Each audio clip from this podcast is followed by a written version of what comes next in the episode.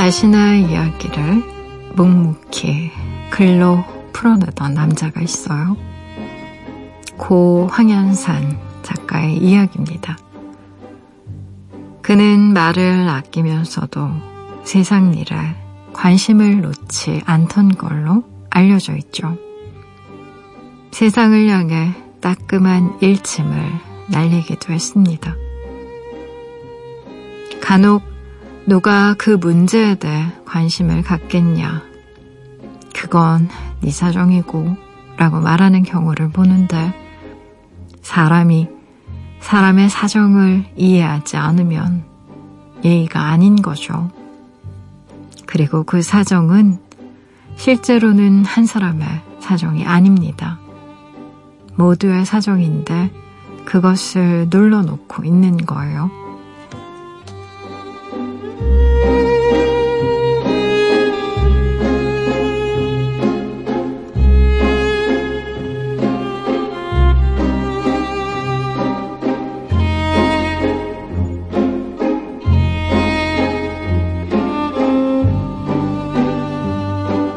사람이 사람을 외면하는 순간 그 사회는 무너진다고 말합니다. 사람에겐 각자의 사정이란 게 있지만요. 너와 나의 그 사정이 하나로 연결되어 있는 곳 역시 우리네 세상이죠.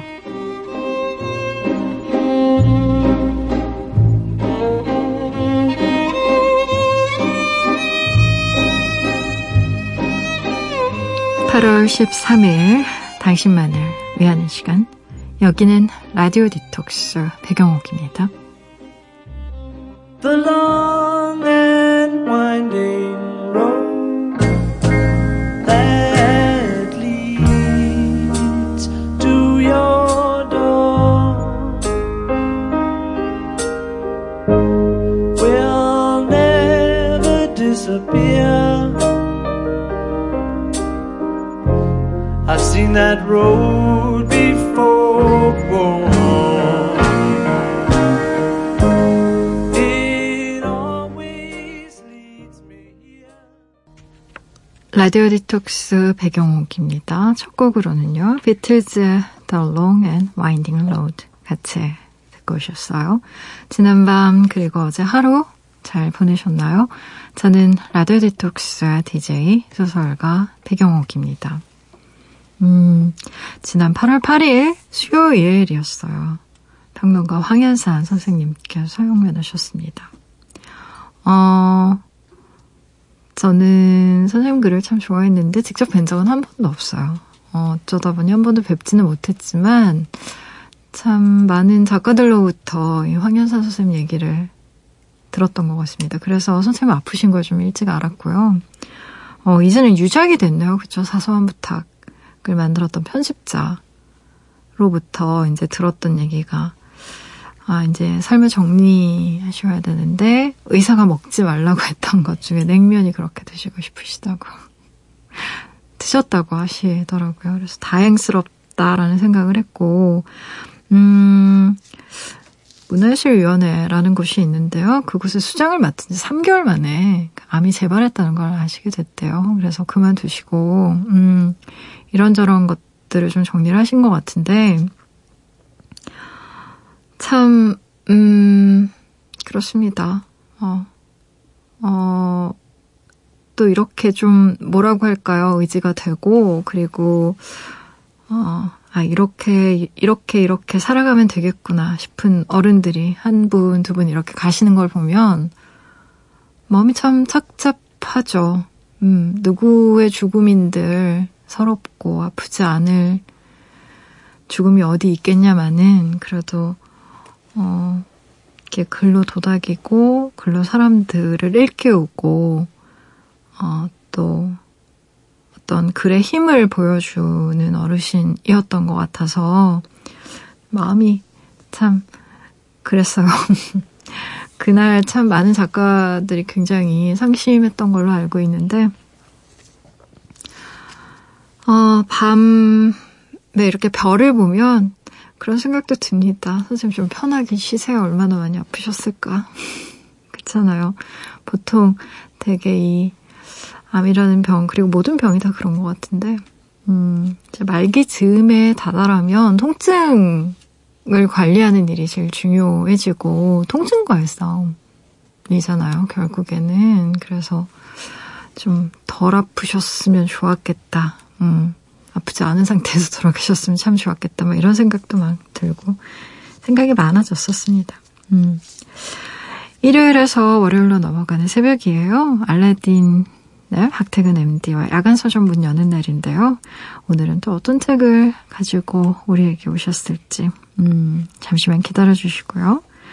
라디오 디톡스 배경옥입니다. 짧은 건 50원, 긴 문자와 사진 첨부 문자는요. 100원이 추가되는 샵 8001번으로 말 걸어주시겠어요? 무료인 미니 어플로도 참여 가능합니다.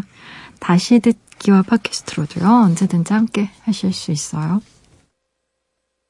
내가 내 곁에 있을게.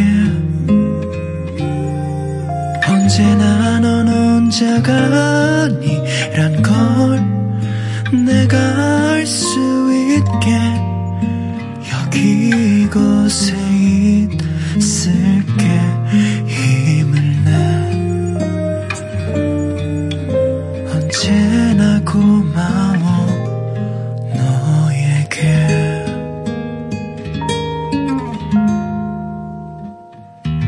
라디오 디톡스 배경옥입니다. 라디오 디톡스 배경옥입니다. 함께하고 계시고요. 야간 서점 문 열기 전에 사연 하나만 소개할게요. 4721님. 작가님, 너무 짜증나요. 인간적으로 헤어졌으면 저랑 관련된 건 싹 끊어야 되는 거 아닌가요? 제가 만들고 계정 연동해서 같이 보던 영상 어플이 있는데 확인해보니까 아직도 보고 있더라고요. 인간이 어쩜 이렇게 뻔뻔할까요? 연동 끊고 비번도 바꾸려고요. 헤어진 지 2달이 지났는데 내 인생에서 로그아웃 좀 해라 제발 이라고. 아 근데 이거 좀 너무한 거 아닙니까? 이 남자친구분 진짜. 여자친구인가? 어쨌든 아니 여자친구도 남자친구도 좀 너무한다. 헤어졌는데 아니 그렇잖아요. 돈 내고 있는 친구랑 헤어졌으면 당연히 그건 이제 끝난 거지. 그거 얼마나 아끼겠다고 그걸 본인이 다운받아서 보고 여자친구는 돈 내고 남자친구인지 뭐 여자친구인지 모르겠지만 여자든 남자든 둘 다 나빠. 보니까 4721님 화나실만 했네. 아, 저러면 당장 끊이죠. 연동 끊고 비번 당장 바꾸시고요. 아유, 안 되겠네, 이분 정말. 잘 헤어졌다, 잘 헤어졌어. 인생에서 로그아웃 본인이 시키셔야 될 것 같은데요. 이분 스스로는 안 하실 것 같아. 스타일이신가 봐요, 이분의.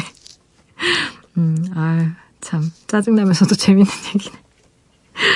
아이고, 노래 들어볼까 해요. 9763님이 신청하신 곡이에요.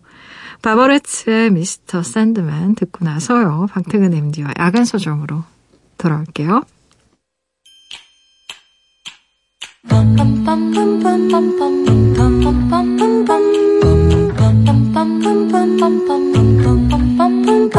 Mr. Sandman, bring me a dream, making the cutest that I've ever seen, hidden tulips. Like roses and clover. They'll tell him that his lonesome nights are over. Sandman.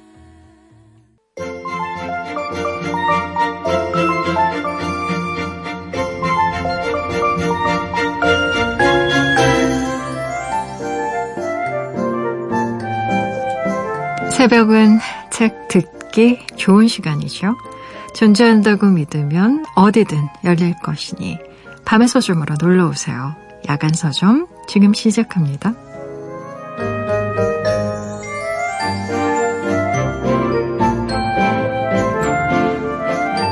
일요일에서 월요일로 넘어가는 이 새벽에 딱 1시간만 문을 여는 서점이에요. 야간 서점, 서점의 주인장과 인사 먼저 나눌까요? 인터넷 서점 알라딘의 박태근 MD. 어서 오세요. 네, 안녕하세요. 디자이너 분들은 이맘때 가을옷 준비 하잖아요. 보통 한 계절 앞서서 네. 하다 보니까. 서점은 분위기 어때요? 저희는 가을이라는 말보다는요. 네. 신학기라는 말을 많이 씁니다. 아, 그렇습니다. 네. 3월, 9월 신학기는 책을 가장 많이 네.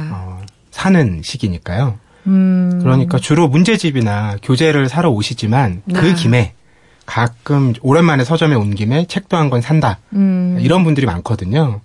근데 보통 가을에 책 많이 안 팔리잖아요. 그래서 우리가 가을을 독서의 계절이라고 네, 속이면서 캠페인을 하고 있죠. 책 읽기 좋은 계절이라고 뻥치면서 정말. 근데 책 읽기 좋다는 건 뭘 해도 좋다는 뜻이기 때문에. 그러니까요. 실은 야외 활동하기 너무 좋죠. 사실 가을에. 그래서 정말 책이 안 팔린답니다. 여러분. 저도 인터넷 서점에서 일할 때 가을에 책 팔기 힘들었어요. 5623님이 이런 질문을 해오셨는데요. 요즘 이런 농담도 하잖아요. 에코백을 샀더니 책을 주네. 물병을 샀더니 책을 주네. 그만큼 굿즈 시장이 크다는 건데 굿즈 만드는 기준 궁금해요라고 이렇게 님들한테. 뭐 요즘에 물병, 뭐 냄비 받침 네. 뭐 없는 게 없잖아요. 서점에서 굿즈라고 불리는 것들이. 심지어 그 김훈 작가님이 썼던 책에는 네. 양은 냄비를 붙여줬었죠. 그 라면이 들어가는 글자의 네, 책이었기 때문에 그래서 그것도 되게. 그러니까 그런 식으로 책의 어떤 내용적인 요소. 네. 요것과 잘 맞아떨어지는 사은품이어야 독자분들도 재미를 느끼거든요. 맞아요. 거꾸로 생각해 보시면 돼요. 그 책이 아무 필요가 없는데 좋은 사은품 준다고 책을 사진 않을 거잖아요. 그렇죠. 이건 기본적으로 그 독자들이 좀 흥미를 느끼고 재미를 느끼는 방식으로 접근하는 거거든요. 네. 그래서 이런 굿즈 중에 처음 독자들에게 큰 호응을 얻었던 것이 책 베개예요. 책 베개. 우리가 흔히 두꺼운 책 베고 잔다 이런 얘기 하잖아요. 맞아요. 거기서 착안을 해서 정말 책 표지를 가지고 베개를 만든 거예요. 그런데 그때 만들었던 표지 중에 하나가 카프카의 꿈이거든요. 멋져요. 카프카의 꿈을 베고 잔다고 생각을 하면 네. 꿈도 카프카적으로 끌 것 같고 그건 좀 아닌 것 같긴 하지만 내가 막 벌레로 변해 있고 막 이런 꿈 꾸고 싶지 않아서. 그런데 정말 흥미로웠던 건 네. 그 카프카의 꿈 책베개를 받으시는 분들이 네. 정말 카프카의 꿈 책을 사신다는 거예요. 근데 왠지 사고 싶지 않아요? 그러니까요. 그게 참 놀라운 맞죠. 일이었어요. 고민이에요. 저도 이제 책 나와야 되는데 무슨 내 책에 뭐 무슨 굿즈를 팔아야 되는 건가 막 이런. 작가가 그런 것까지 고민을 직접 해야 되는 시기가 왔군요. 저 MD 출신입니다. 역시. 역시. 저는 정말 1세대 MD잖아요. 그렇게 열심히 해주시면 네. 현장에 있는 출판사 담당자분들이나 저희 MD들이 네. 너무 감사하죠. 감사하죠. 왜냐면 심지어 저는 이제 라디오 디톡스와 관련된 책이 나와서 네, 저희 뭐 나중에 이제 그럼 뭐 이렇게 디톡스와 관련된 먹을거리를 그래서 정말 고민이 많아요. 건강 보조제 같은 걸 드려야 되나 싶은데요.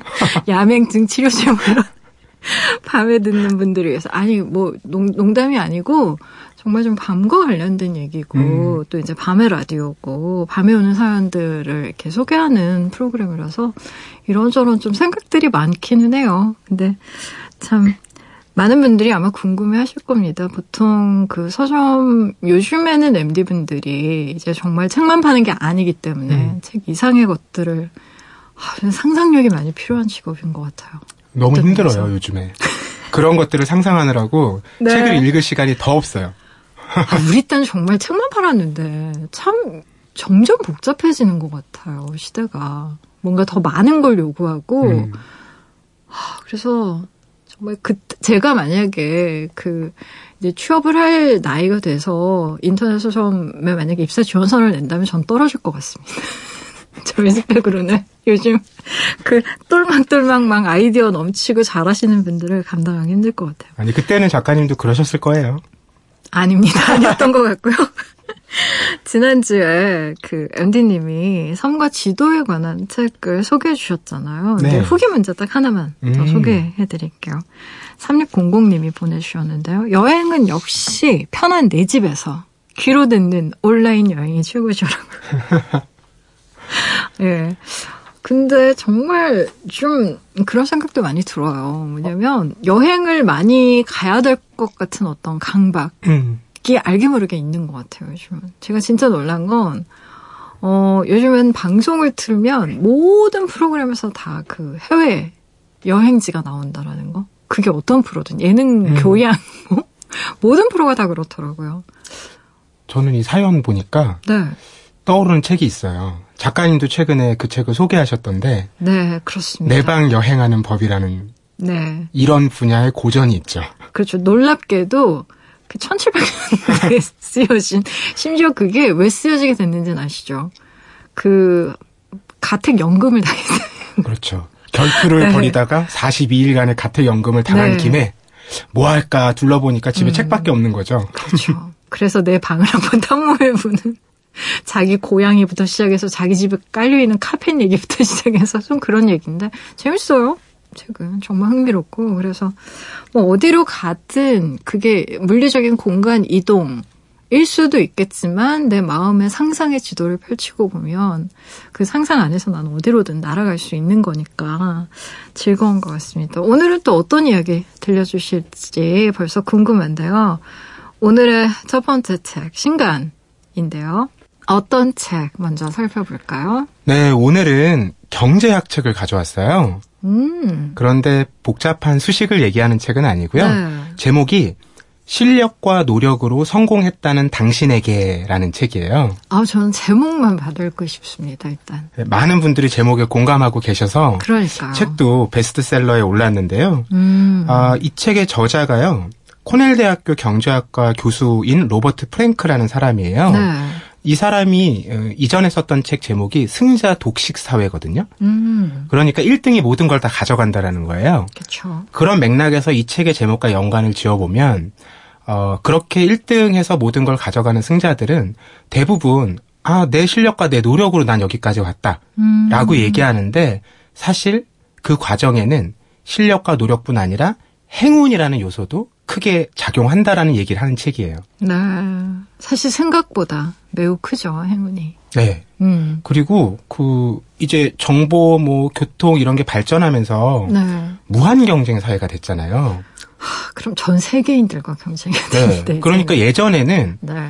이 좁은 지역 안에서만 경쟁을 하니까 경쟁이라기보다는 일정한 절대치만 넘으면 그쵸. 먹고 살 수 있는 거예요, 노력을 하면. 근데 지금은 최고의 상품이 아니면 살아남을 수가 없는 상황이 돼버리니까 맞아요. 그만큼 경쟁이 치열해지는 거예요. 네. 그런데 이렇게 경쟁이 치열해지면 거기에 경쟁하는 사람들이 굉장히 많다라는 거잖아요.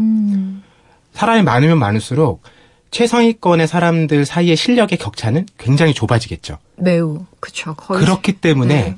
오히려 행운이 아주 작은 부분이지만 결과에는 큰 영향을 미친다라는 거죠. 그럴 수밖에 없을 것 같아요. 진짜로. 이 책에는 겸손하게 자기 네. 성공의 많은 부분은 행운이었다라고 얘기하는 사람들도 나와요. 네. 대표적인 사람이 빌 게이츠거든요. 네. 물론 빌 게이츠는 굉장히 뛰어난 능력을 갖고 있고 노력도 했지만 네. 이 사람이 그 학창 시절에 다니던 사립학교에는 컴퓨터 프로그래밍 단말기가 있었는데 그 당시에 그 단말기를 그 나이대에서 만질 수 있었던 사람은 전 세계 50명도 안 됐다라는 거예요. 네.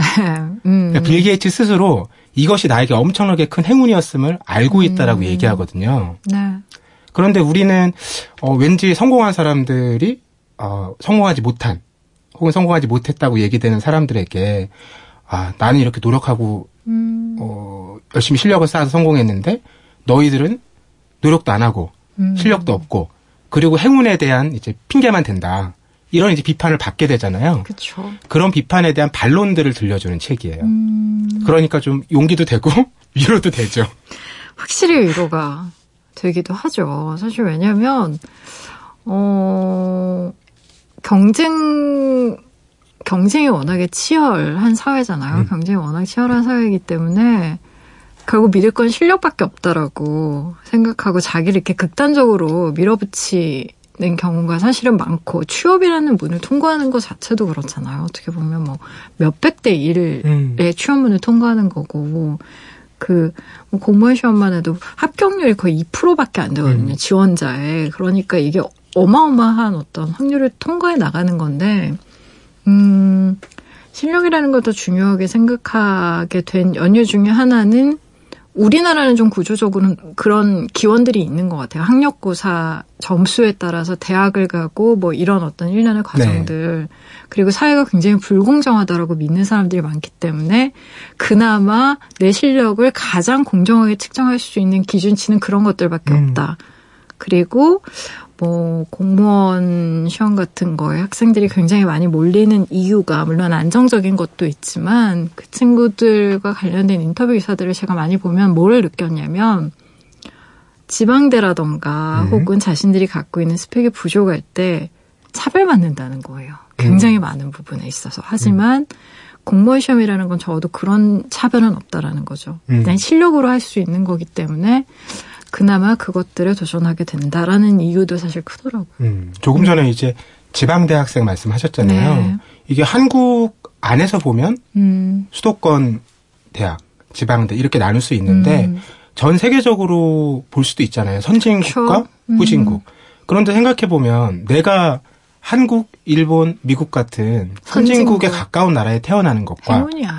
그렇지 않은 나라에 태어나는 것에 대해서 내가 어떤 노력을 했느냐라는 반문을 하는 거예요. 물론 그렇다고 해서 야, 노력하지 말아라 이런 얘기는 아니죠. 설마. 예, 이 행운에 대한 그러니까 그 행운의 의미 또는 역할 이런 것에 대해서도 긍정적인 의미가 있어요. 긍정적인 부분이.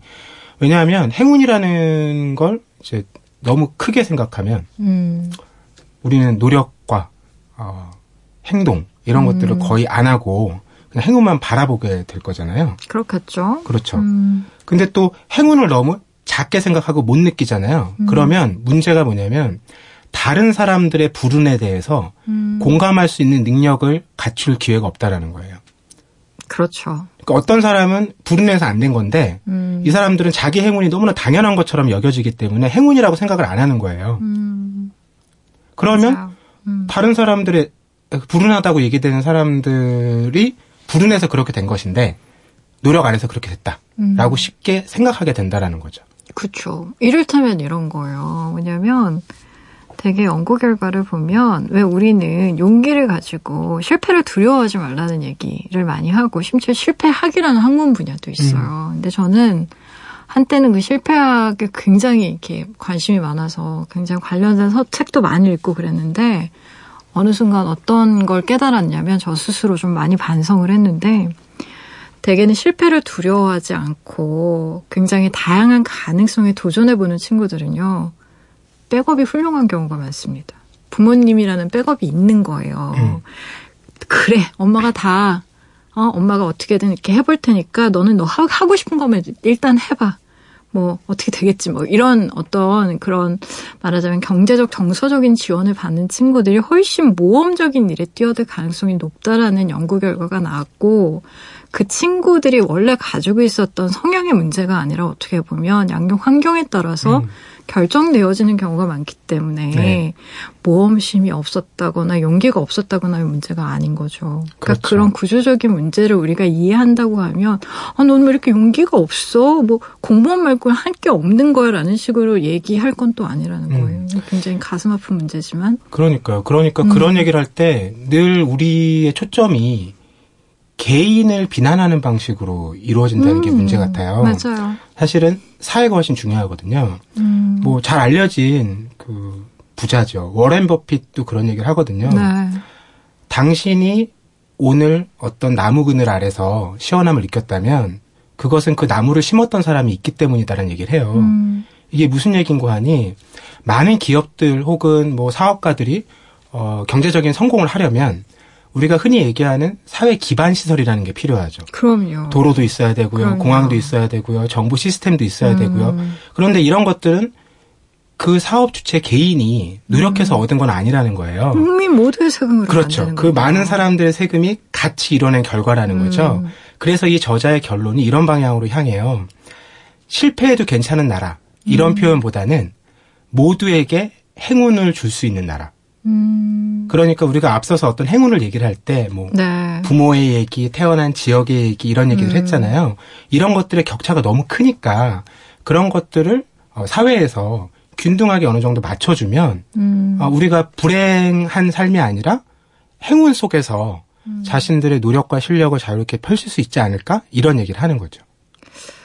그래요. 좀 굉장히 이상적인 얘기일 수도 있지만, 그래서 우리가 뭐 스웨덴이라던가 아니면 뭐 네덜란드라던가 뭐 노르웨이 같은 복지선국, 선진국들, 그러니까 북유럽 얘기를 많이 할 수밖에 없는 게, 그 친구들은 뭐 조건 같은 거 안 따지고 사랑만으로 사람을 선택하고 뭔가 더 훌륭하고. 근데 사실은 그게 기본적으로 부모님한테 의지하지 않아도 되는 시스템이 되어 있는 거예요. 이제 우리 같은 경우엔 주고등학교 시절에 엄마 아빠의 욕망이 사실 자기의 욕망이라고 생각해서 그 부모님이 원하는 대학 쪽으로 가는 친구들도 사실은 많잖아요. 근데 그렇게 될 수밖에 없는 이유는 경제적으로 의존 관계가 성립되기 때문인데, 사실 이런 복지선국 같은, 선진국 같은 경우에는 아이들이 부모님에게 금전적으로 의지하지 않아도 되거든요. 일단 대학도 그냥 무료로 들어갈 수 있고, 심지어 기숙사라던가 그런 경제적인 지원도 되기 때문에, 그러니까 본인의 어떤 경제적인, 어떤 정신적인 그런 이전 상태를 벗어난 상태에서 뭔가를 선택할 수 있는 자유가 주어지는데, 그것도 어떻게 보면 행운이라고 할 수 있겠죠. 뭔가 내가 얽매이고 속박되는 게 없으면 그것으로부터 이제 벗어나서 내가 내 선택을 할 수 있는 거고, 누군가의 아들이나 딸이 아니라 나로 살 수 있는 삶을 이렇게 살아낼 수 있는 거니까. 근데 그런 복잡한 것들이 참 구조적으로 살펴보면 역시 행운이야. 그렇잖아요. 베네수엘라 같은 나라에 태어났다고 생각해봐요. 지금 거기가 하이퍼인플레이션이 엄청나거든요. 식빵 하나 사려면은 돈을 가만히로 가져가도 살 수가 없어요. 그러니까 뭐 짐바브웨 막 이런 나라에서 태어났다거나, 그 나라를 비하해서가 아니라 아까 말씀하신 것처럼 뭐 좀 풍족한 가정에서 태어났다거나, 네. 혹은 그 지역에서 태어났기 때문에, 스티브 잡스도 마찬가지잖아요. 바로 그 지역에서 태어났기 때문에 휴렛 패커드나 뭐 이런 다양한 회사의 어떤 시스템들도 볼 수 있었고, 가서 물어볼 수도 있었고, 뭐 이런 접근성이라던가 지정학적인 어떤 특별한 위치 때문에 그 사람이 그렇게 성공할 수 있었던. 저는 근데 이건 좀 그런 것 같아요. 아까 나이가 들수록 행운이 조금 더 큰 요소처럼 다가오지 않으세요? 혹시 MD님 어떠세요? 제가 아직 그 정도로 나이가 안 들어서 그런지 모르겠는데 저는 스스로 운명론자가 돼. 난 자꾸만 스스로 이 정도면 참 많은 행운을 갖고 살아왔다, 살고 네. 있다라고 안분지족하는 편이거든요. 저는 겸손해서가 아니라 이렇게 돌이켜보면 저는 그냥 다 운이 좋았던 것 같아요. 기본적으로. 그러니까 무슨 작가가 된 것도 그렇고, 그리고 책이 나올 수 있었던 것도 그렇고, 어느 시점에 심지어 라디오 DJ가 된 것도 그냥 운이 좋았던 것 같아요. 뭔가를 잘해서라기보다도 뭐 이런저런 어떤 것들이 말하자면, 그래서 왜 이런 식으로 생각을 하다 보면 이 사람이기 때문에 내가 이 사람을 좋아한 게 아니고 그 시점에 그 사람이 거기 있었기 때문에 좋아했나, 이런 생각으로까지 이렇게 퍼지게 되면 약간 사람이 좀 이상해질 수는 있겠다. 그렇죠. 근데 그렇게 생각하더라도 결국 이 서사의 결말은 그 사람이었기 때문에 좋아했다라고 이루어져야 우리 삶이 행복한 거 아닐까, 이런 생각은 드는데요. 아니, 맞아요. 사실 그런 결론이 나오긴 하는데, 우리는 다 그런 것 같아요. 모든 게 다 실력이라고 생각하고 싶어 하고, 그렇기 때문에 그 행운이라는 점에 대해서 굉장히 과소평가하고, 나의 실력과 노력을 굉장히 과대평가하는 경향이 있어서, 이거는 좀, 살면서 생각을 해봐야 되는 문제? 아까 말한 공감의 문제도 있을 수 있고, 다른 사람의 어떤 고통에 대한 공감 능력이 너무 떨어진다거나, 혹은 자기 자신을 너무 과신하거나 맹신하게 된다거나 하는 그런 지점들. 한마디로 말하면 너무 재수 없어지는 존재가 되는 거지. 내가 너무 잘나고 내가 너무 노력해가지고 됐기 때문에, 내가 너무 잘나면 나 이외에 누가 보겠어요. 그렇죠? 네. 그래서 이런 어쨌든 이야기를 나눌 때 저는 중요한 게 이런 것 같아요. 사람들은 실력, 노력, 행운 이런 걸 얘기를 할 때 네. 하나만 강조해서 보려는 경향이 있잖아요. 정확한 얘기예요. 네, 그러니까 이게 되게 복합적으로 작용되는 건데, 네. 이 책 같은 논의를 또 이 저자가 펴면 반대쪽에서는 또 반대 논리를 바로 편다는 거죠. 실력과 그렇죠. 노력으로 나 성공했는데, 네. 나 이렇게 힘들게 미국에 혼자 이민 와서 여기까지 왔는데 이게 왜 행운이냐. 이런 식으로 저자에게 반론을 편다는 거예요. 그러니까 이런 이분법적인 사고로 나눠 있는 상황 자체가 우리가 서로 공감대가 형성이 안 된다라는 현실을 보여주는 증거겠죠. 아, 그래요. 여러분 혹시 이런 문제에 관심이 있으신 분들은요. 실력과 노력으로 성공했다는 당신에게 로버트 프랭크의 책 읽어보시면 참 좋을 것 같아요. 노래 한 곡 들어보려고 하는데 어떤 노래 들을까요? 네, 그럼에도 여러분들의 행운을 비는 마음에서 페퍼톤스의 행운을 빌어요 골라왔습니다. 들어볼게요.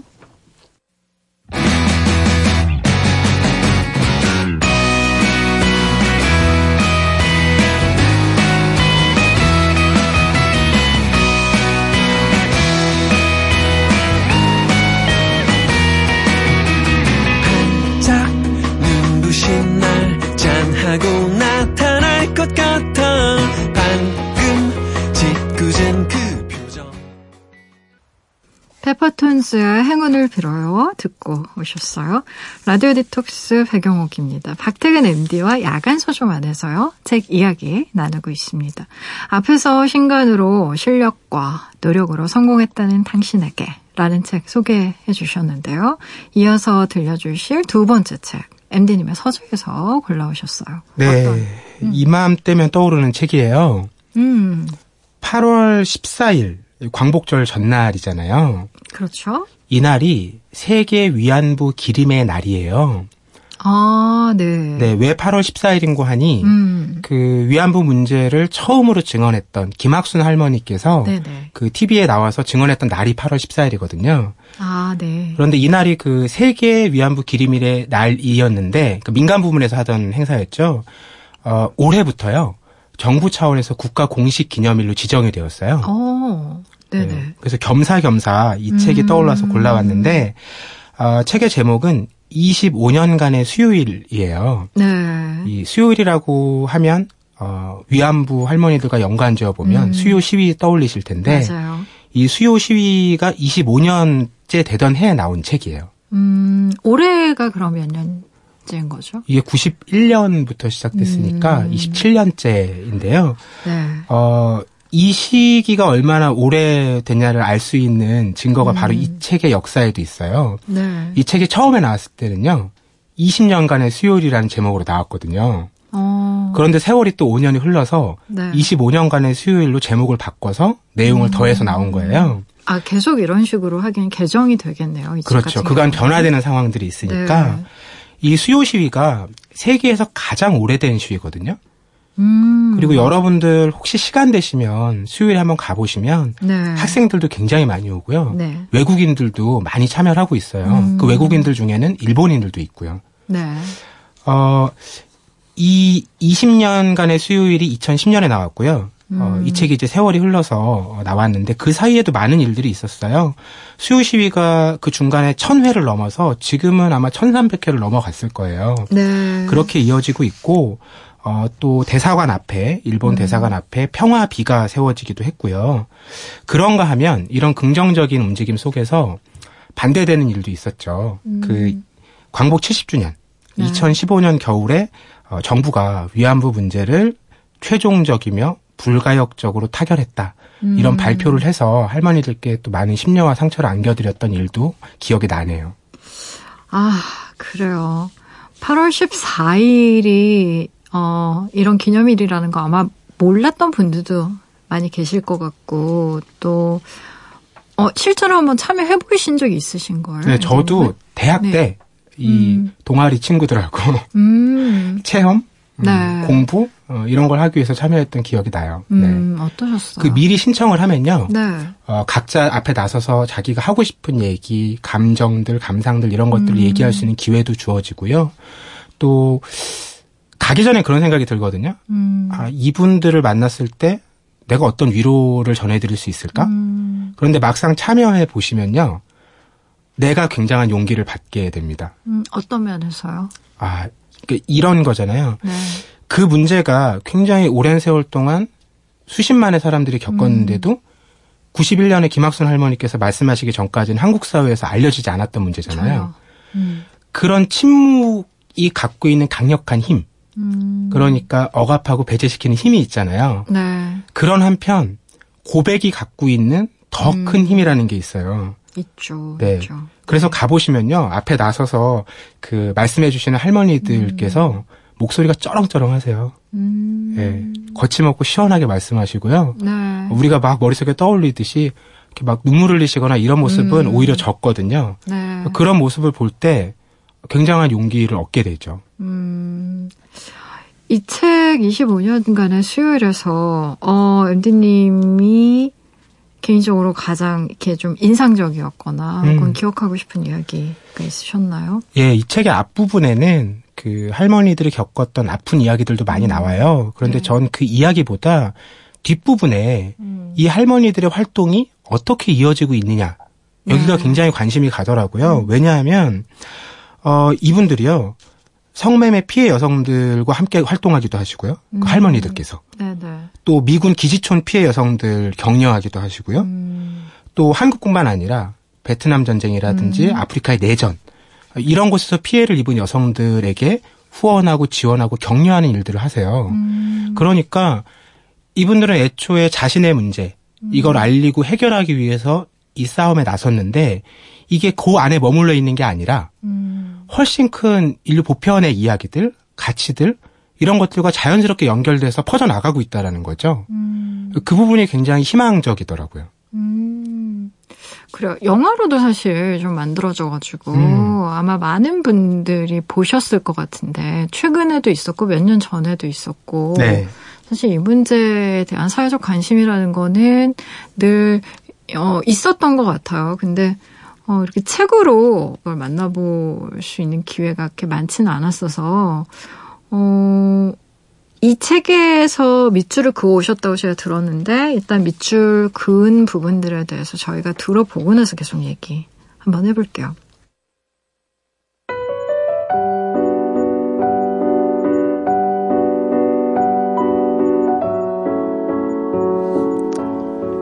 여러분이 우리의 희망이고 꿈입니다. 그리고 우리의 보약입니다. 우리 늙은이들은 힘이 없어요. 여러분들이 함께해 주니까 우리도 힘이 납니다. 저 일본 대사관 앞을 지키고 있는 전경들도 고생했어요. 우리와 같은 마음이라는 걸 알고 있습니다. 일본 정부에도 한 말씀 전하고 싶습니다. 역사는 감춘다고 감춰지는 것이 아닙니다. 역사는 그리고 진실은 제대로 밝혀서 사람들에게 널리 알리고 교육해야 합니다. 그래야 평화가 지켜지고 인권도 회복될 것입니다. 과거에 우리 같은 여자들에게 죄를 저지른 것보다 그 죄에 대해서 인정도 안 하고 반성도 안 하고 제대로 된 사죄도 안 하고 배상도 안 하는 것. 그것이 용서받지 못할 더 큰 죄입니다. 이제 용서를 받을 수 있는 시간도 얼마 남지 않았습니다. 우리가 죽은 다음에 일본 정부를 누가 용서해 줄 수 있겠습니까?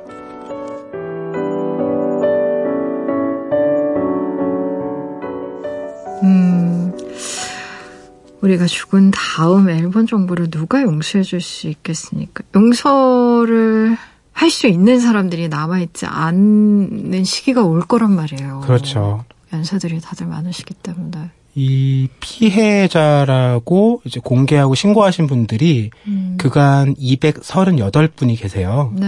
근데 지금은 이제 100분도 남아 있지 않으시거든요. 생전에 대부분 80대 후반에서 90대에 접어들으셨으니까 정말 용서를 해줄 수 있는 시간 자체가 얼마 남지 않은 것 같긴 합니다. 이 수요 집회가 어떻게 시작됐는지 혹시 아세요? 이 수요 집회도 네. 그 김학순 할머니의 공개 증언 이후에 그 이제 한국 정신대 문제 대책 협의회라는 네. 단체가 꾸려지면서 시작이 되었거든요. 그 단체는 당시에 뭐 30개가 넘는 여성 인권 단체들이 모여서 설립이 되었고요. 네. 다만 이제 이 용어 부분에 대해서 한 말씀 드리고 싶은데 이 단체 이름에도 정신대라는 게 남아 있는데 지금은 정신대라는 표현은 쓰지 않고요. 네. 일본군 위안부 피해자 라는 용어를 공식으로 쓰고 있습니다. 그러면 그쪽에서 먼저 왜 수요일이고 왜 14일이고 그 이유들이 이 책에 이렇게 좀 자세히 뭔가 그 연원들이 잘 나와 있는 건가요? 궁금해하실 분들도 있을 것 같아요. 광복절 전날 그게 증언한 날이라서 그냥 그렇게. 네, 아마 증언을 8월 14일에 한 이유가 광복절 전날이기 때문에 하셨을 것 같아요. 이제 파급력이라든지 이런 걸 생각했을 때 그 전날 하시는 게 효과적이었다고 생각하셨을 것 같고요. 좀 더 조금 전에 말씀드린 용어에 대해서 설명을 드리고 싶은데, 이제 정신대라는 거는 이 전쟁, 성노예뿐만 아니라 동원됐던 모든 사람들을 포괄적으로 일컫는 말이거든요. 그러니까 징용 같은 사람들도. 네. 그래서 이분들이 처한 상황을 구체적으로 구분해서 설명하기가 어려운 거예요. 그래서 다른 말을 찾다가 위안부라는 말을 찾게 되는데, 왜 여러분도 생각해보시면 옛날에 종군 위안부 이런 말도 했던 기억하실 거예요. 네. 근데 종군 위안부라는 것도 앞뒤가 안 맞는 말인 게, 종군은 그 군을 내가 자의적으로 따라갔다는 의미가 있잖아요. 그래서 이 위안부라는 말도 그 의미만 놓고 보면 위로하여 마음을 편안하게 해주는 여성이라는 얘기잖아요. 그런데 네. 이 용어를 쓰는 이유는 일본 정부에서 당시에 사용했던 공식적인 용어가 위안부였기 때문이에요. 그래서 의미는 조금 맞지 않지만 그 일본 정부가 했던 잘못, 이런 것들을 구체적으로 지시하기 위해서 그 말을 남겨서 쓰고 있는데, 이 책에서도 그런 얘기를 합니다. 정신대에서 우리가 위안부로 용어를 한번 바꿨듯이 좀 더 미래지향적이고 또 당시의 현실을 잊지 않을 수 있는 용어를 다음 세대에서 만들어줬으면 좋겠다. 이런 바람을 말씀을 하시더라고요. 그럼 이 책은 계속 개정판이 나오면서 결국은 사과를 정말 제대로 된, 이분들의 입장에서의 어떤 제대로 된 사과를 받고, 그리고 그 모든 법적인 절차와 공식적인 절차들이 마무리되고 난 이후에 이제 이 책은 완결이 되겠네요. 그러게요. 몇 년 남지 않았지만 30년간의 수요일이 나올 때쯤에 그런 내용을 담을 수 있다면 얼마나 좋을까 싶은 생각이 드네요. 그래요. 뭐 그런 의미에서 약간 열린 결말의 어떤 그런 책이라는 생각도 들고, 또 이제 광복절에 관심이 있는 분들 많이 계실 수 있으니까 읽어보면 참 좋겠다, 뭐 이런 생각도 들었어요. 오늘은 우리가 인생을 살아감에 있어서 꼭 알아야 할 두 가지 이야기를 들려주셨는데, 특히 수요 시위에 대해서는 조금 더 많은 분들이 알아주시면 좋을 것 같아요. 네. 이 할머니들께서요, 나비기금이라는 걸 설립하셨어요. 나비기금. 네. 할머니들이 늘 나비 이미지를 좋아하시거든요. 자유롭게 날아다닐 수 있는 날개짓하는 나비잖아요. 네. 그래서 그 이미지를 따서 나비기금이라는 걸 만들어서 다른 나라에서 전쟁으로 피해받는 여성들을 지원하는 사업을 하고 계시거든요. 베트남이라던가 맞습니다. 굉장히 많은 거예요. 인도네시아도 있고. 그때 뭐 한참 다들 뭐 전쟁 중이었으니까. 실제로 그 베트남에 찾아가서 피해 여성들을 네. 만나서 위로해 주기도 하시고요.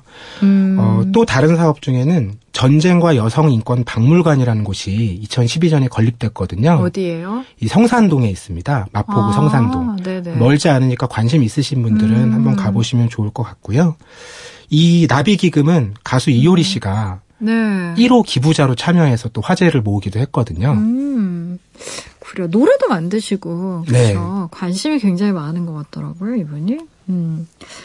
그래요. 여러분, 나비기금. 그러니까 기부도 할 수 있는 거죠, 지금도? 네, 언제든지 함께 하실 수 있습니다. 네, 관심이 있으시면 뭐 성산동에 있는 박물관에도 한번 가보시고요. 뭐 수요 시위에 한번 참가해 보셔도 좋을 것 같고, 아니면 여건이 안 되면 뭐 기금을 주셔도 좋을 것 같고, 뭐 다양한 방법이 있을 것 같네요. 그렇죠?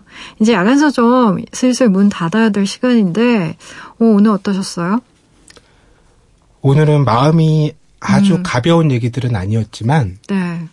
그래도 어둡게 느껴지진 않았으면 좋겠다라는 생각은 들어요. 네.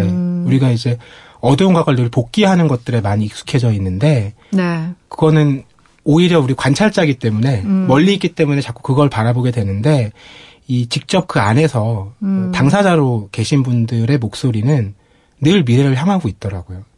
그 방향에 좀 더 주목해 주시면 좋겠다는 생각이 듭니다. 근데 참 그래요. 우리가 어느 순간에 인생에 굉장히 비극적인 일을 겪어도 웃기도 하고 자기도 하고 네, 먹기도 맞아요. 하고 하거든요. 정말 슬퍼도 왜 울다가 웃는 순간도 있고. 근데 우리는 왜 피해자, 특히 어떤 생존 피해자들에 대해서 우리가 갖는 이미지가 있는 것 같아요. 맞아요. 예, 뭔가 도덕적으로도 굉장히 깨끗해야 되고, 그리고 또 굉장히 상처받은 상태여야만 하고, 이렇게 뭔가 우리가 가지고 있는 이미지에 부합하지 않을 때 분노하고 굉장히 그걸 이상하게 공격한다거나 하는 경우는 너무 많아서. 맞습니다. 하, 이게 참 어떻게 보면 인간이 참 잔인하다 싶기도 하고. 네, 그래서 지금 말씀해 주신 아까 수요집회 진짜 참여했을 때 할머니 목소리가 이렇게 쩌렁쩌렁 하시다고 얘기한 게 좀 기억에 많이 남아서 말씀드렸습니다. 오늘 나와주셔서 감사하고요. 다음 주에도 만나요, MD님. 네, 고맙습니다. 오늘 끝곡으로요, 이효리의 다이아몬드 들으면서요, 저희도 여기서 인사 나누도록 할게요. 지금까지 라디오 디톡스 배경옥이었습니다.